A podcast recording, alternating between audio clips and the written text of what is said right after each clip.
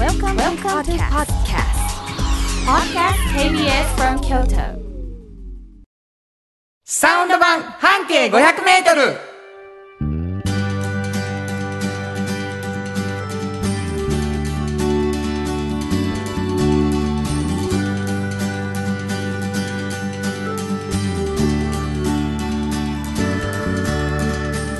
明けましておめでとうございますフリーマガジン半径500メートル編集長の炎上真子です。サウンドロゴクリエイターの原田博之です。2022年。はい、1月1日になりました、えー、今年もよろしく。よろしくお願いします。ねあのー初詣に行ってきたよ。という方もおられるやろうし、いろいろなんですけどなんかもう早速お便りをいただいてるらし。く。ありがとうございます。えーラジオネーム鴨志田さん、ありがとうございます。えー去年はさすがにできませんでしたが、うん。コロナも落ち着いているので、うん。今年は2年ぶりに京都で年越しできそうです。来年もいろんな情報楽しみにしてます。なるほど。ということで、多分京都で年越されたということやろうから、今だから京都で聞いてらっしゃる。もうちょ鴨下さんですか？はい、もし聞いてへんかったらちょっとおいおいってね 京都に来てんのにリアルタイムでよっていう話ですけどねね。いつもありがとうございます。あの、はいゆっくり京都のお正月を楽しんでほしいと思います。僕ももらってます。ジンさん、えー、リスネリスナーさんに突撃電話で番組の感想や正月どうしてるなどを聞くコーナーがあれば良いですね。なるほど。これまああのね、あの生放送だったらできるんですけそうどね。なんですよね。だけどあのこんなんどうしてるっていうのを今聞きます皆さんに。うん、バンバン送ってきて。読むのがちょっとね。そうそう正月こんなんしたんだよな言うてまた話するからね、うん違う時に読みますそうですそうです、はい。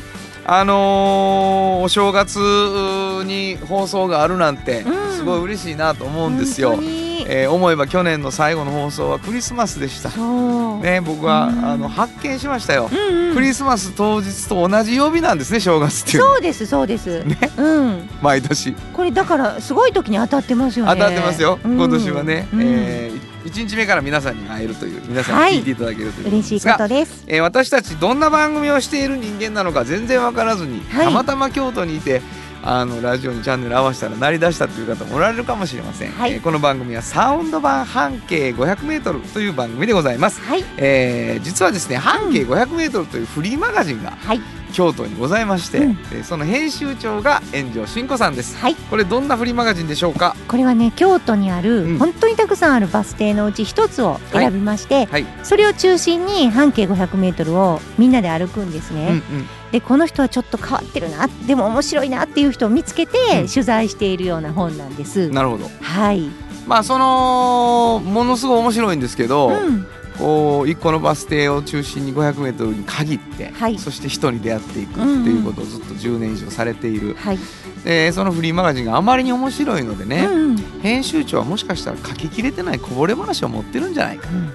それラジオで喋ってもらったらいいんちゃうか、はい。ということで始まったのがサウンド版半径 500m、まあ、耳で聞いてもらう半径 500m とはい。いうことなんです、うん。なのでフリーマガジンを知っている人はより楽しく。はい。知らない人はこれをきっかけにフリーマガジンに出会って京都の地下鉄なんかでそれを見つけると手に取るとより楽しく。うん。みたいなことがねこう繰り返し起こってるということそうなんですですね。読んでもらいたいですね。ぜひ。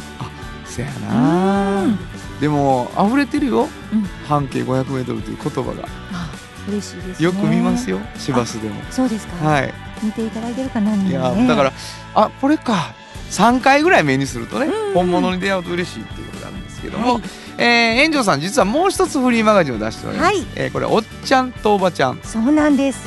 おっちゃんとおばちゃんのタイトルですからね。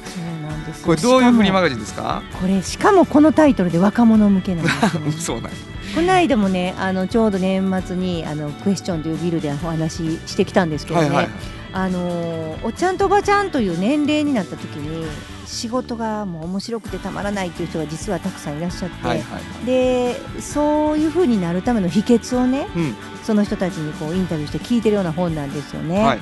なのであの若者の方でこれから仕事を探すとか職業を決めていくっていうような方がちょっと参考にしてもらえたらいいなと思って出した本なんです。なるほど。はい。だからおっちゃんとおばちゃんのことが書かれてるけど、うん。若者のために書かれてる。そうなんです。そういうフリーマガジン、はい。これもね実はラジオいいんちゃうってなったんですよ。はい。なので今日の1時間の間に、うん。えー、と半径 500m の記事から、うん。そしておっちゃんとおばちゃんの記事からはい。ちょっとこぼれている編集長の密かなお話ね、はい。えーみたいなものちょっと別のアングルも入ってるような話っていうのが、えー聞いていただけるという番組でございます。はい。そして私は、あの聞き役もやってるんですけども、うん。まあ、サウンド版のサウンドの部分でねあのちょっと別のとこになってるんです、うん。うんこれこの後すぐにあのコマーシャルみたいなのが流れるんですけど、全部僕が歌ってます。全部あの作ってね それをね一つずつ。そうそうそう、はい。いっぱい流れるし。思ってるよりいっぱい流れるし、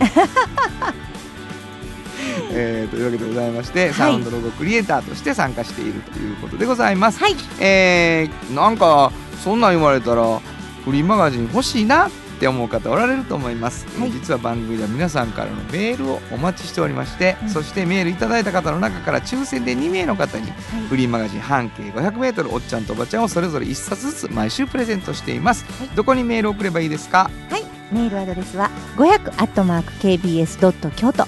数字で500アットマーク kbs ドット京都。こちらまでお願いします。ということで KBS 京都ラジオからお送りしていきます。サウンド版半径 500m 今日も張り切って参りましょう。サウンド版半径500メートル。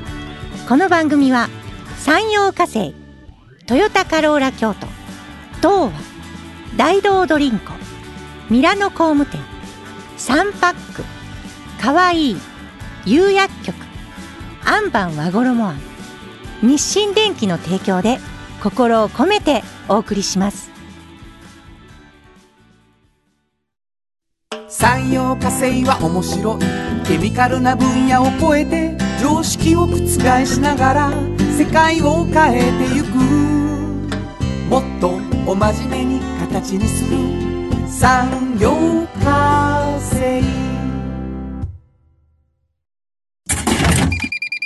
大道ドリンクはドゥはド塩はコンソーダイナミックドゥ心と体に美味しいものをダイナミックにブレンドします。大道ドリンク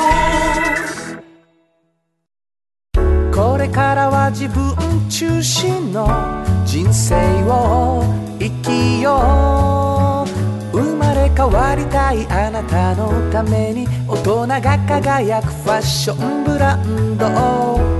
かわいい。京都で建築を続けるミラーの工務店。誇りと情熱のある仕事でお客様に寄り添い信頼に応えます。これからもこの街とともに真心こもった確かな技術で社会に貢献する。ミラーの工務店。新庫編集長の。今日の半径500メートル。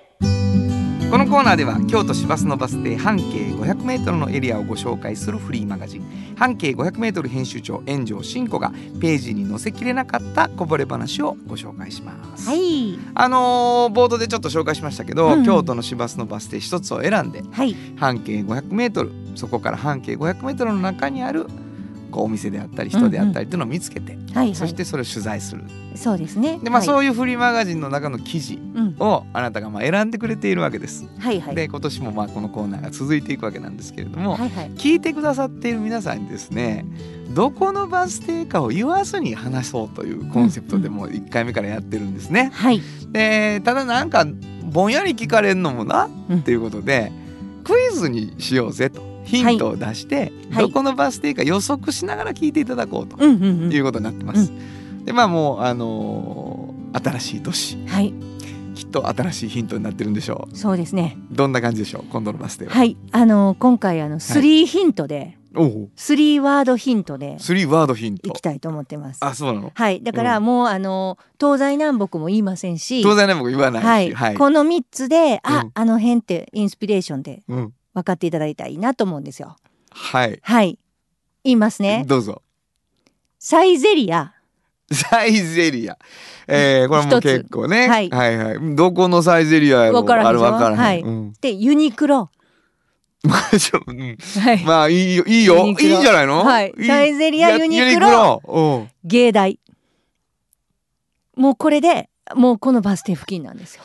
これ芸大。分かってる人あほにゃららほにゃららなんなんやって分からはりますけどでも分からへん人は分からへんしうんうんうん。これいいヒントです。そうやね。でも数的に言うと芸大絞りやね、そうやね。芸大絞りでサイゼリアユニクロ、うん、っていうまあ感じで、感じかもしれないですこれねなかなかいいヒントじゃないでしょうか。いやいいと思いました、うん。あのーそれぞれに浮かぶ場所が。はい。あそこにサイゼリアとユニクロはあるけど芸大がないな。とかね、うんあのビルの中にはとかいろいろあると思うからね、うんうんうん。そうもううちのディレクターが退屈そう。なんやこのヒントみたいな顔してますよ。さしてうまいかみたいな感じが出てますけど。そうん。はい。俺らが思ってるよりは盛り上がってないです、わかりました。向こう側はね。わかりました。うん。ぼんやりしてました。わ、はい。うん、そこの？そこの。何の話？えっとね、うん。あのまあ平たく言えば、うん。ドライフラワーの専門店なんですよね。上にカフェがついてて。ああドライフラワーの専門店、ドライフラワーの専門店って行ったことあります？うわない。もうね夢の国のようですよ。私もう入った時びっくりしたんやから。入るでしょ？ほんなね 天井うん。側面にもううわーあーって、うん。もうそれはそれは綺麗なドライフラワーがもう夢の国へようこそみたいな感じで飾ってあるんですよ。もうあの吊ってあるんですよ。もうそれがね、まあ、ウッドの壁に、うん。もう小さい空間なんですけど、うん。まあ綺麗。もうあれもこれもそれもどれもくださいって感じですよ。で案外私もそこのオーナーの若き男の子の社長に聞くまではドライフラワー専門店ってそんなないってこと知らなかったです、うんそうやな。うん、ほんまに専門店なんですよ。だそのちょっと分かってなくてごめんなさいね、うんうん。ドライフラワーっていうのって自分で作るもんじゃないんですか？あのね汚くやったらできるんです。あのフラワーをドライにすれば。カチンいやだから花をなんか逆さにして逆さにす置いたり。るみたいな、まあ、だから僕みたいなのにしたら、うんうん。ドライフラワーにしたったらええね あ分かる分かる。みたいな感じや。全然違う。ちゃうねんな。いざい色が鮮やかなままそうなの？残ってだからもう今俺紹介してもらった入った瞬間に夢のようなドライフラワーが壁にも、うん天井にも全部、もうむっちゃ綺麗な言うてんねんけど、う抹茶色ですよあ違う違う違う。違う。違う色鮮や全然違う、うん、でも色が残ってるんや。もう綺麗やしやっぱりねあのもらってこう古くなったしドライフラワーにしようかっていうのではダメなんですよ。ドライフラワーって。そこのオーナー言ってたけど。ちゃんと若い時にドライにしていかないと。あの綺麗な色は保てない。保てへんやな。そう。水分とかの管理も大変やしはいはいもう色も綺麗に残らない。でもそれもやっぱりどこにも教えてくれる人いなくて自分で研究したんです彼は。なるほど。でね私いろんな人に会うてきたけど彼がすごいなって思うのはなんていうのかな。自分のしたいことをして生きていこうって中学ぐらいの時に思ったんですよねまず。ものすごくその別にこうえー、とどう言ったらいいのかな。普通の中学生です。なんかなんていうの？変わってるとか。変わってるとかじゃない、うん。あの普通です。勉強も普通にできる。普通の人。なんやけどなんかね自分の好きなことをして生きていくっていうのが究極に難しいことやと思ったんですよその時に。中学の時に。中学の時に。面白い、うん。ね？でそのための努力は惜しまんとこうってその時に思ったんですね思わはった。うん、うわでね、うん。そっからその人もう超真面目なんですよ。計画を立てるんです。うん。で自分の好きなことその時点で考えたら最初美容師やったんですね。ええ。で美容師でもうほんまに私すごいなと思ったのはこんな感じの美容室でこんな風にしてこうやって暮らしていきたいっていうのを描いてなるほど。なるほど。うんうん。そのためには一番どうしたら近道かを考えたんです。うん。ほんならまずは体験しなあかんと思ってバイトに行くわけですよ。美容院に。うん、ほんなら見習いとかそういうのもできるでしょ。うんでプラス高校に行こうかなと思ったけどいや専門学校やろと思って、えその時にえね本当に考えてねあの自分で専門学校に行こうとするんやけどこっちで実技がいるなと思って専門学校を通信教育にわざとするんですよ。はいはいはい。ほんでこっちで、えー自分で見習いのアルバイトをしてやるんですけど、うんうん。そこでまた2つ道があってね、うん。僕は普通の高校生活っていうのを味わわんと大人になっていいのかって思うんですよ。おう。だからあやっぱりいきなり夢に向かってるけど高校生活もした方がいいなと思って。でじゃあ夜間で行ってその青春っていうもんも味わおうって思って、うんうん。夜間の高校もちゃんと受けることにするんですよ。ほんで通信教育で一応学ぶけどやっぱりちゃんとした専門学校も行った方がいいと思って午前中はちゃんとした専門学校も行きで土日に見習いのバイトもし青春を味わうために夜間の高校も行って全部やりこなすんですよ。ああすごいな。で賞も取った方がちゃんと箔がつくと思ってうん。賞も取りに行くんですよ。まだドライフラワー全然まだ出てこないでしょ、うん。でそれでちゃんとした美容室を経営するまで至るんですよ、うん、あえ行くの、うん、そう。行く行ったほんで自分の理想の予約制のうん完全予約制のお茶とかも出るん。すごい素敵なのを北山でしながら、次に考えたのがドライフラワーなんですね。誰もやったことがないなと、専門店な、うん。でうん。美容師は一応夢を叶えたけれどやったことある人もいっぱいいるし自分だけがっていうのになかなか追いつけないから今度ドライフラワーやったら誰もやってないなと思って勉強を始めるそっから。すごいドライフラワーの専門店を今やってるんですけどこれ聞いててねずっとなんてこう建設的でうん堅実で真面目なんやろって思ったんですよ。思う思う大学行きたいなとか大学進学率めちゃ増えてて大丈夫とかいう話もしたんですけど、でもなんか自分が大学行きたくなったら絶対行こうと思ってるんです。っていう。であの人行くためには死ぬほど努力する人やなと思って。だからいろんな人がいるなっていうのをまあ編集部一同感じたドライフラワー屋さんでした。本当に。もうあんたもう面白い面白いね。何なんで？あのーまあいいけど滑らない話し終わったみたいな感じになって いやるかでもそのなんていうんやろな。ドライフラワー屋さんを営んでる人にらねうち独特でしょこのインタビュー。うんまあそうやな。私思ったこんな話になるんやな、うちのインタビューって。そうやな。もうなんかねあこういう若者いいんまあでもそうそうね。そのストイックさと一生懸命さで彼が作ってるドライフラワーなんやと思って見るっていう時にねうん違って見えてくるでしょうね。でやっぱ唯一無二やし、うん。まだ誰もやってないことをやってるし、うん。まあ、それもかっこいいしんなんかすごいなと思って。なんてお店？カシェット。カシェットさんね、えー場所聞きます。バス停はどこでしょうか？はい、えー一乗寺木之本町。一乗寺木之本町。はい。新語編集長の今日の半径 500m 今日は京都市バス。一乗寺木之本町。停留所の半径 500m からでした。FM94.9 メガヘルツ。AM 1143キロヘルツで KBS 京都ラジオからお送りしています。今日の一曲。はい。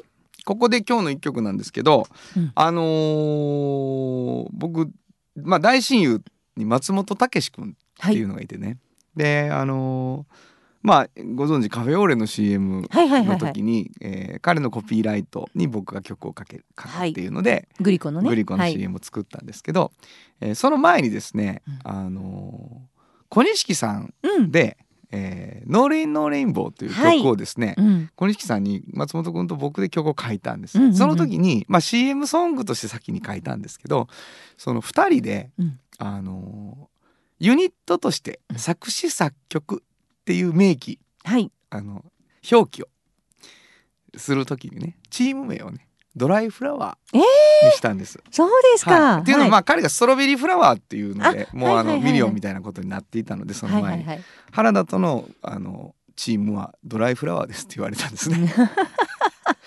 お前ストロベリーからドライか？みたいになりましたけどね、えー聞いていただきましょう。お小錦で「 No Rain No Rainbow」本当はここでジャスラック登録の名曲が流れてるんだよ。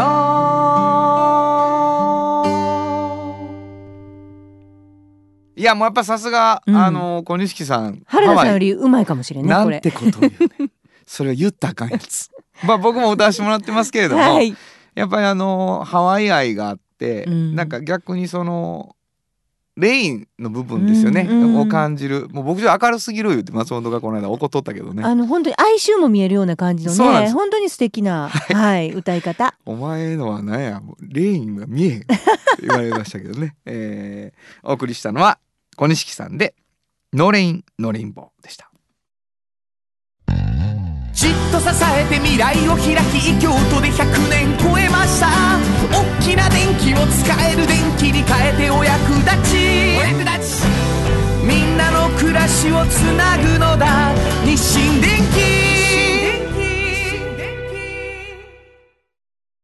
よトヨタカローラ京都カロカロカローラカローラ京都京京京都のカローラ京都トヨタの車トヨタの車大体何でもあるよ。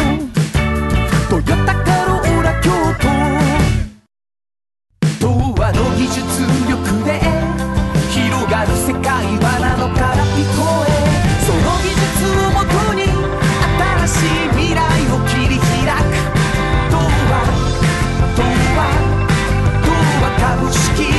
会社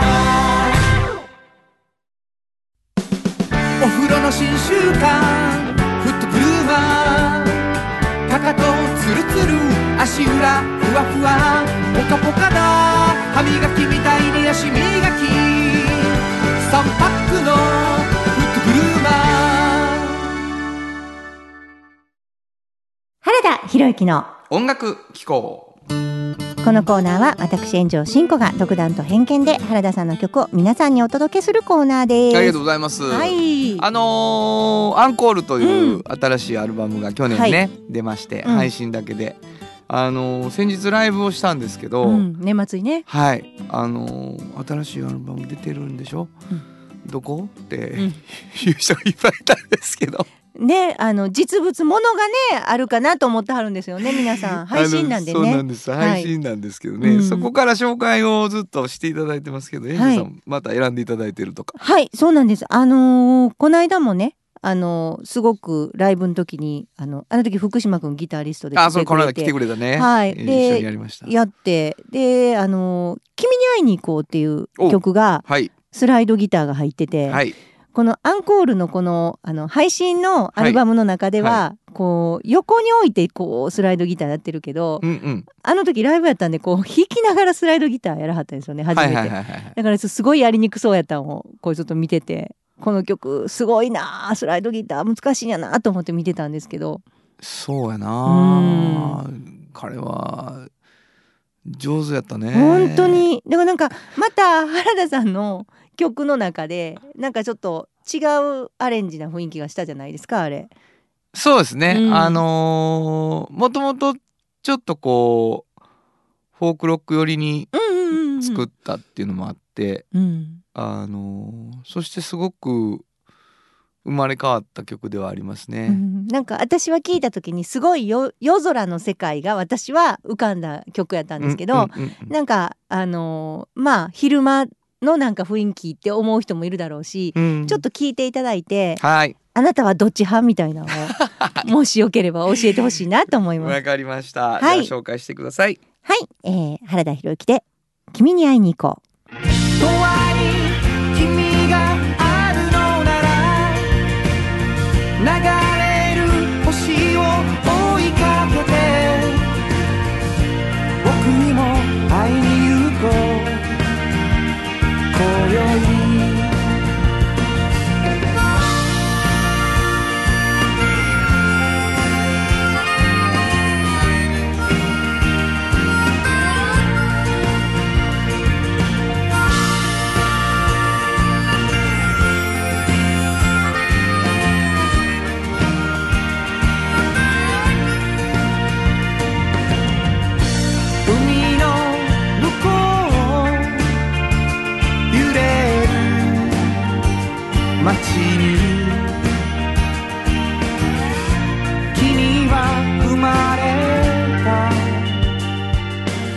た時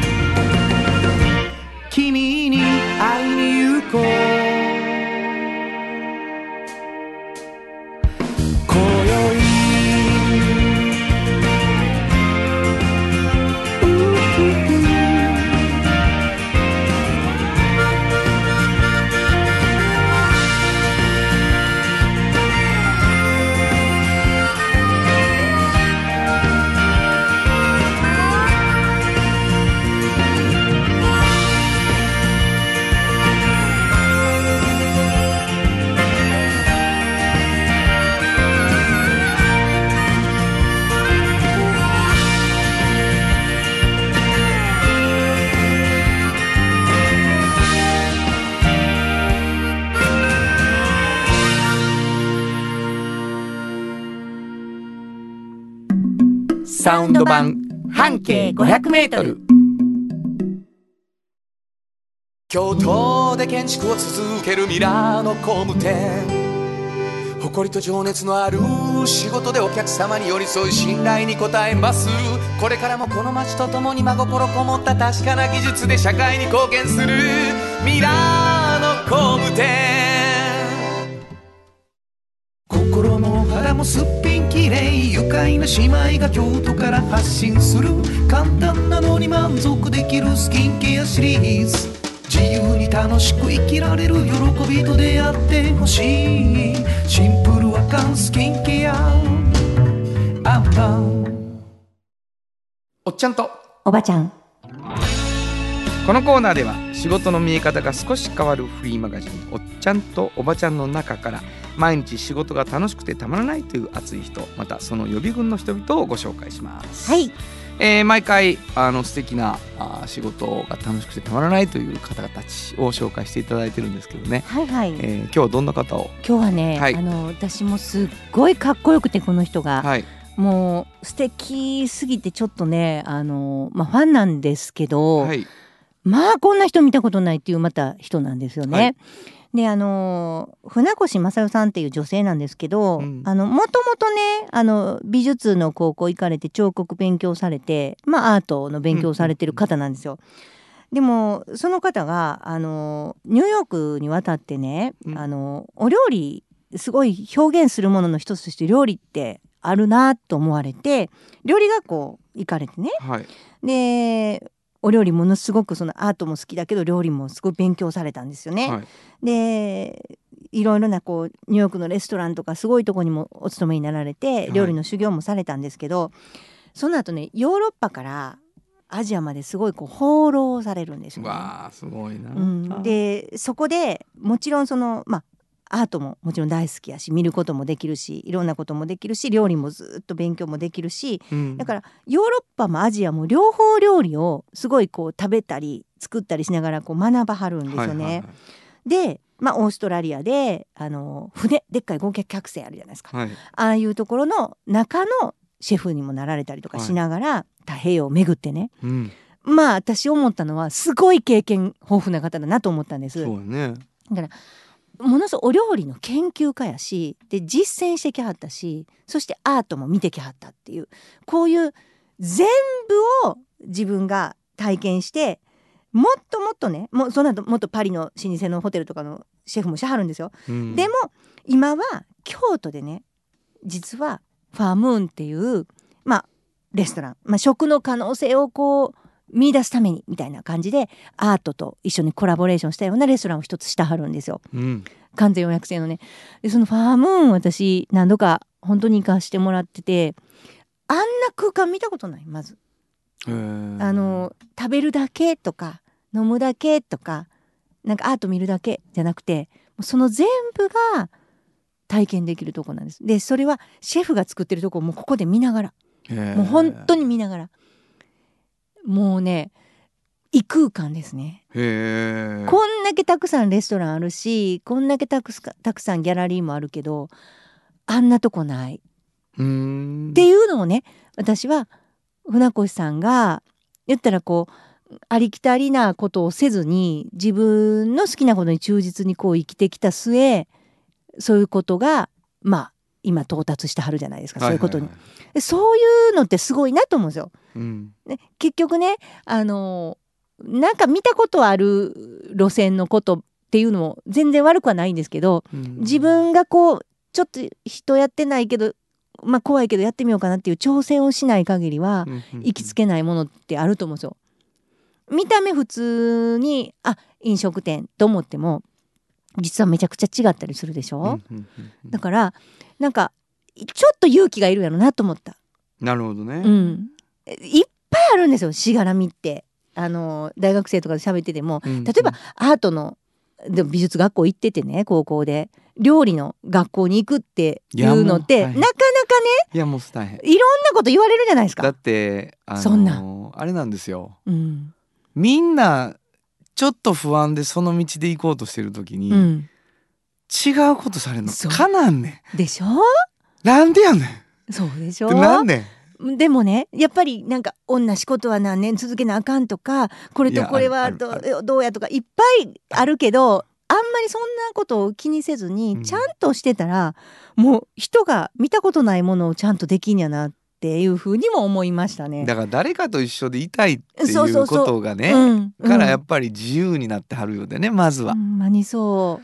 いやーもう俺とかほんまにそういうまあ同調圧力というね、うんものが本当にある国だろうし日本なんて、ただもうこの人のキャリア聞いてるとすごいでしょ？もう140歳ぐらいだな 普通にその圧力のに応えながら行ったら。本当やね、この間アジアいたのにオーストラリアの船でシェフしてるっていうもうそこ15年ぐらいかかるからねもう俺とかのタイプやですよ。だからパリの老舗ねホテルのシェフをしたりニューヨークでシェフもしたりしてあでアート活動もちゃんとしてはるんですすよごいな。だからなんかやっぱりそういうちょっとあのみんなと同じじゃなくてもちゃんとやっていけるっていうことの証明やと思う。いやいやそうやろな。ほんまや、いやーだから違う上にサボってないっていうな。そうそうそうそう。だからサボらへんやったらどっちでもいいんですよ。まあそまあほんまにその通りや。ほんまにその通りや、うん。なんかそこに居続けるのが嫌なだけで、うん。ただサボるために離脱するっていうのとそうそうそう。違うからね。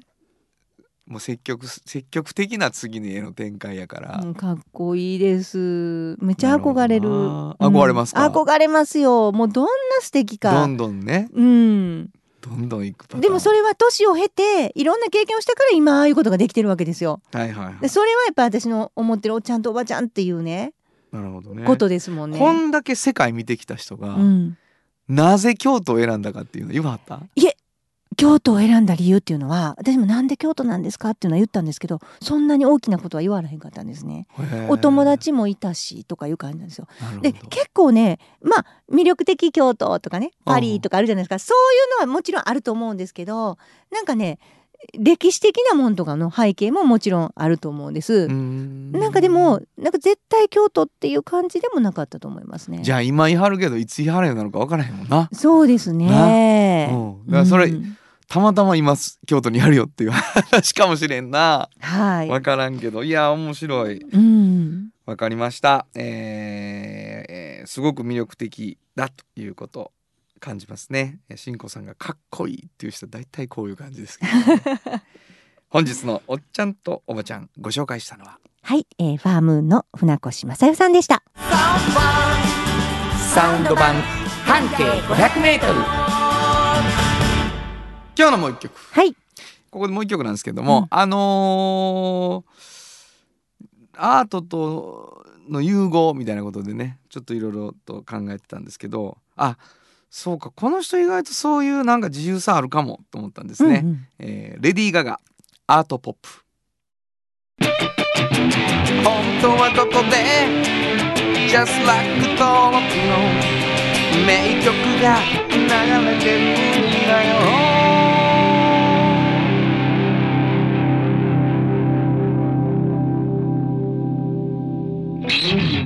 まああのビジュアルも含めて、はい。そのアートみたいなことをうんうんすごくこう自分のオリジナルな感じでうん。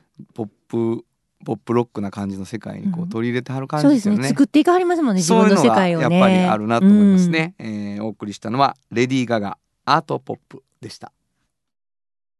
童話の技術力で広がる世界はなのから聞こえ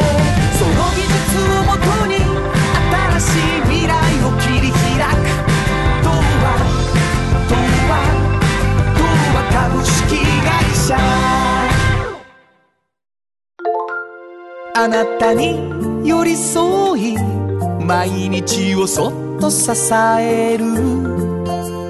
有薬局っていう薬局。明日をつなぐ有薬局。お風呂の新習慣フットグルーマー足指ピカピカ足裏爽快。マッサージ。すぐったいのが癖になる。3パックのフットグルーマー。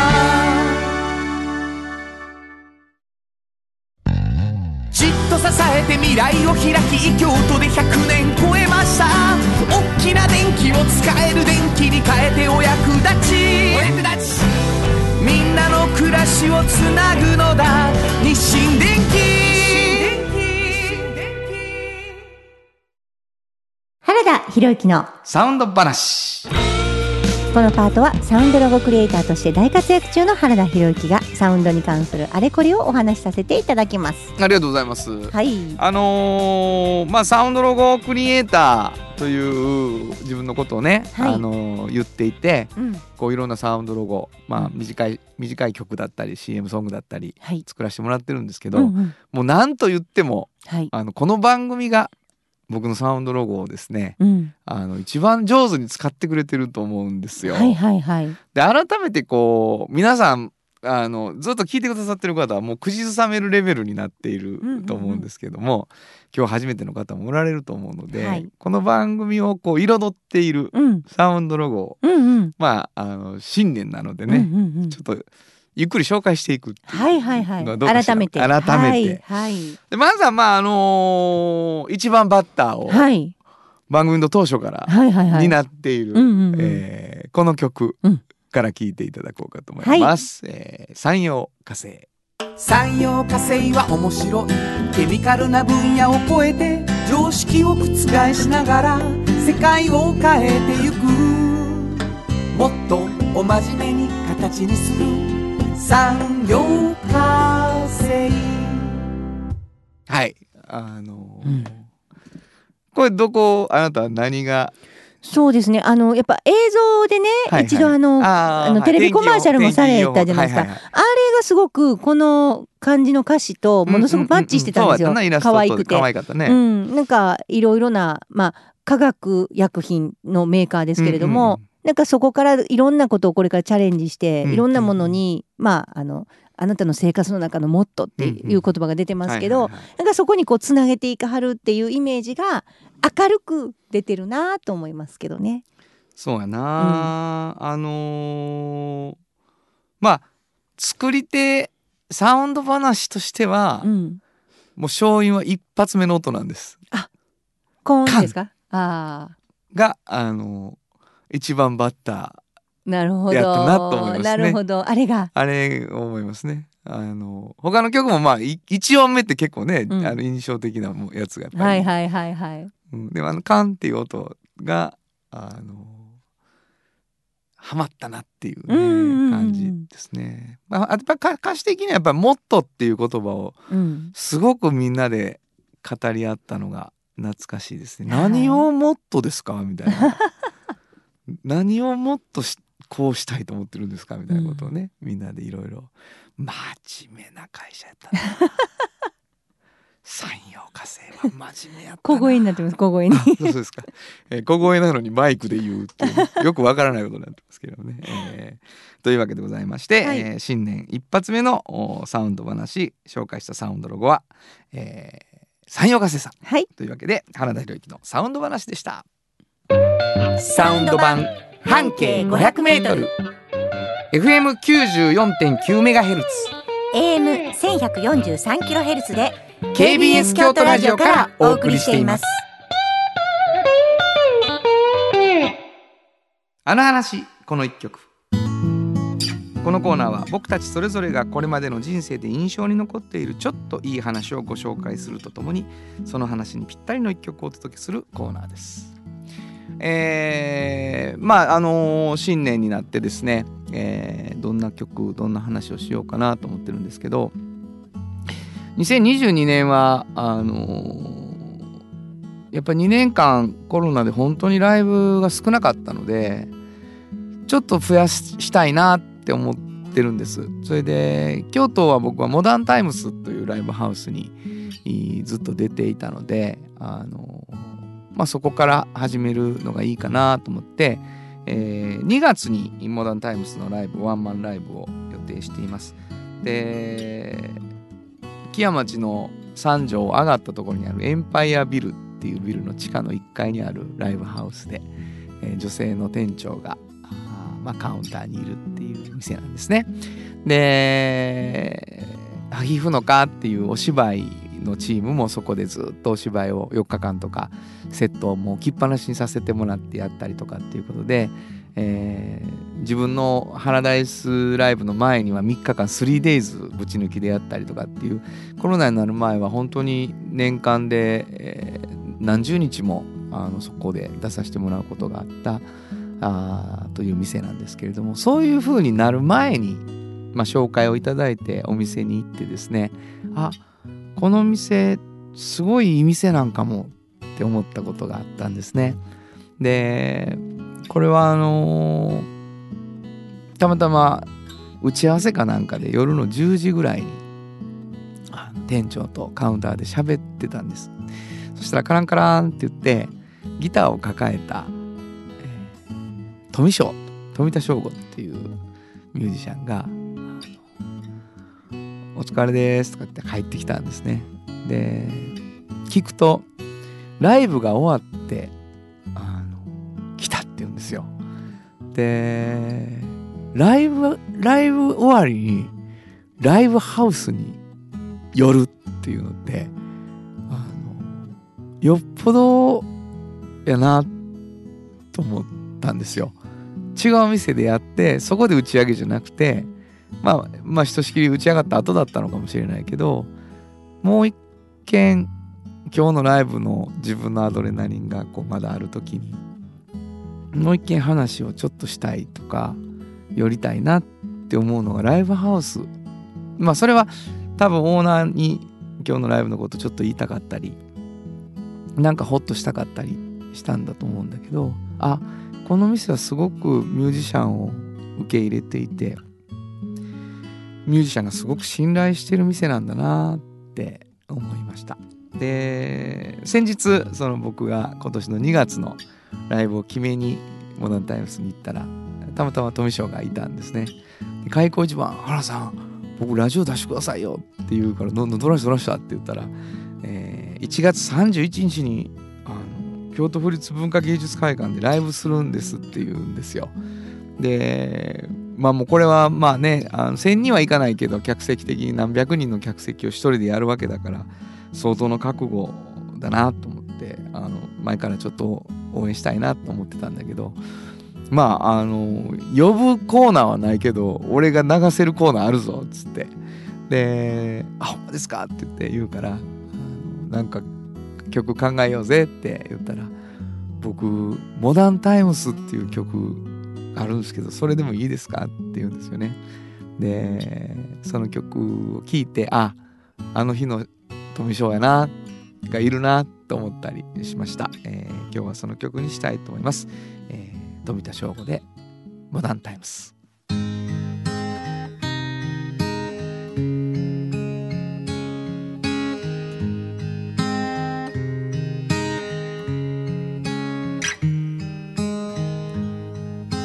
したな街の隅々で膨れてる君の顔が我慢できなくなっていつも先に謝るが折れて喧嘩になる。原因は僕のいい加減だったけどあの頃見つけた大好きな店に毎日のように通ってたっけな。ヶ月に一回のペースにはなったけど相変わらず立ち寄りたくなるのさ。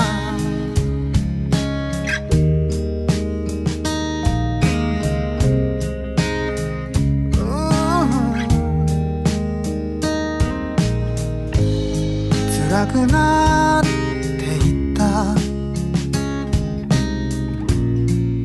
かかる現実に。本当に君と一緒に。歩いてたいと思ってたのに。二人の歩き方じゃん。互いぶつかって。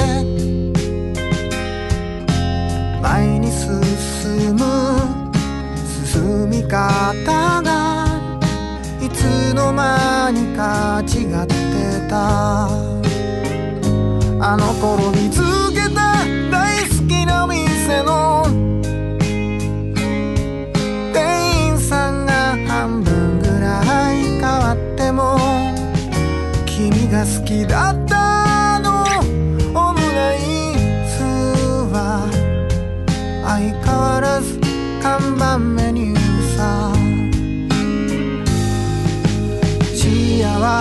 でいてほしいな。僕は幸せに今を生きてるよ。あの頃見つけた大好きな店の。店長さんも次の夢を語って。あの頃描いた未来を笑い。ながら確実に今にしている。あの頃見つけた大好きな店の常連さんが半分ぐらい変わっても君が好きだったのオムライスは相変わらず看板メ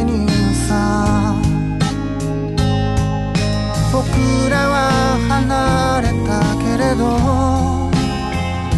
それぞれの今を生きてゆく。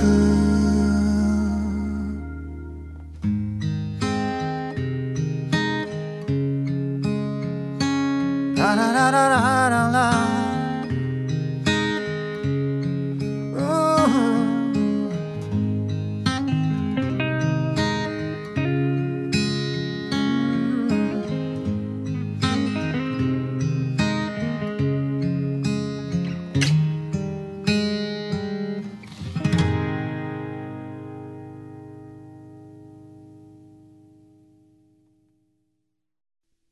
産業化成は面白いケミカルな分野を超えて常識を覆しながら世界を変えてゆく。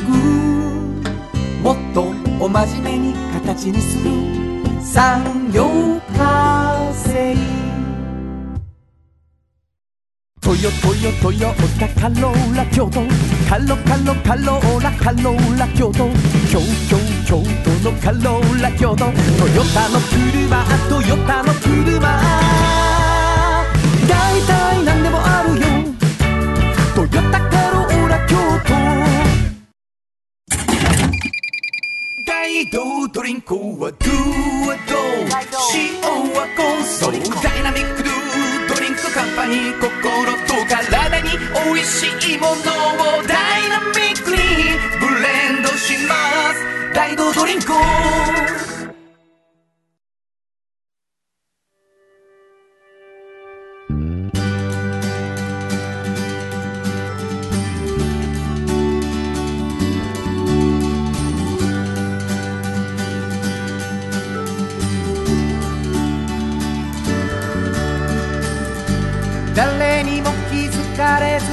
こにある素敵なこだわりと哲学を見つけて感じて言葉に変えてみんなに届けてみようかな。一人の職人が歩み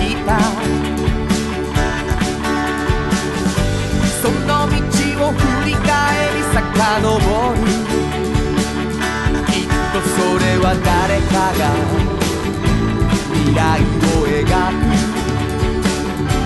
道しるべにだってなるだろう。たった半径500メートルだって笑うからひしめく中に答えはいつも隠れてた。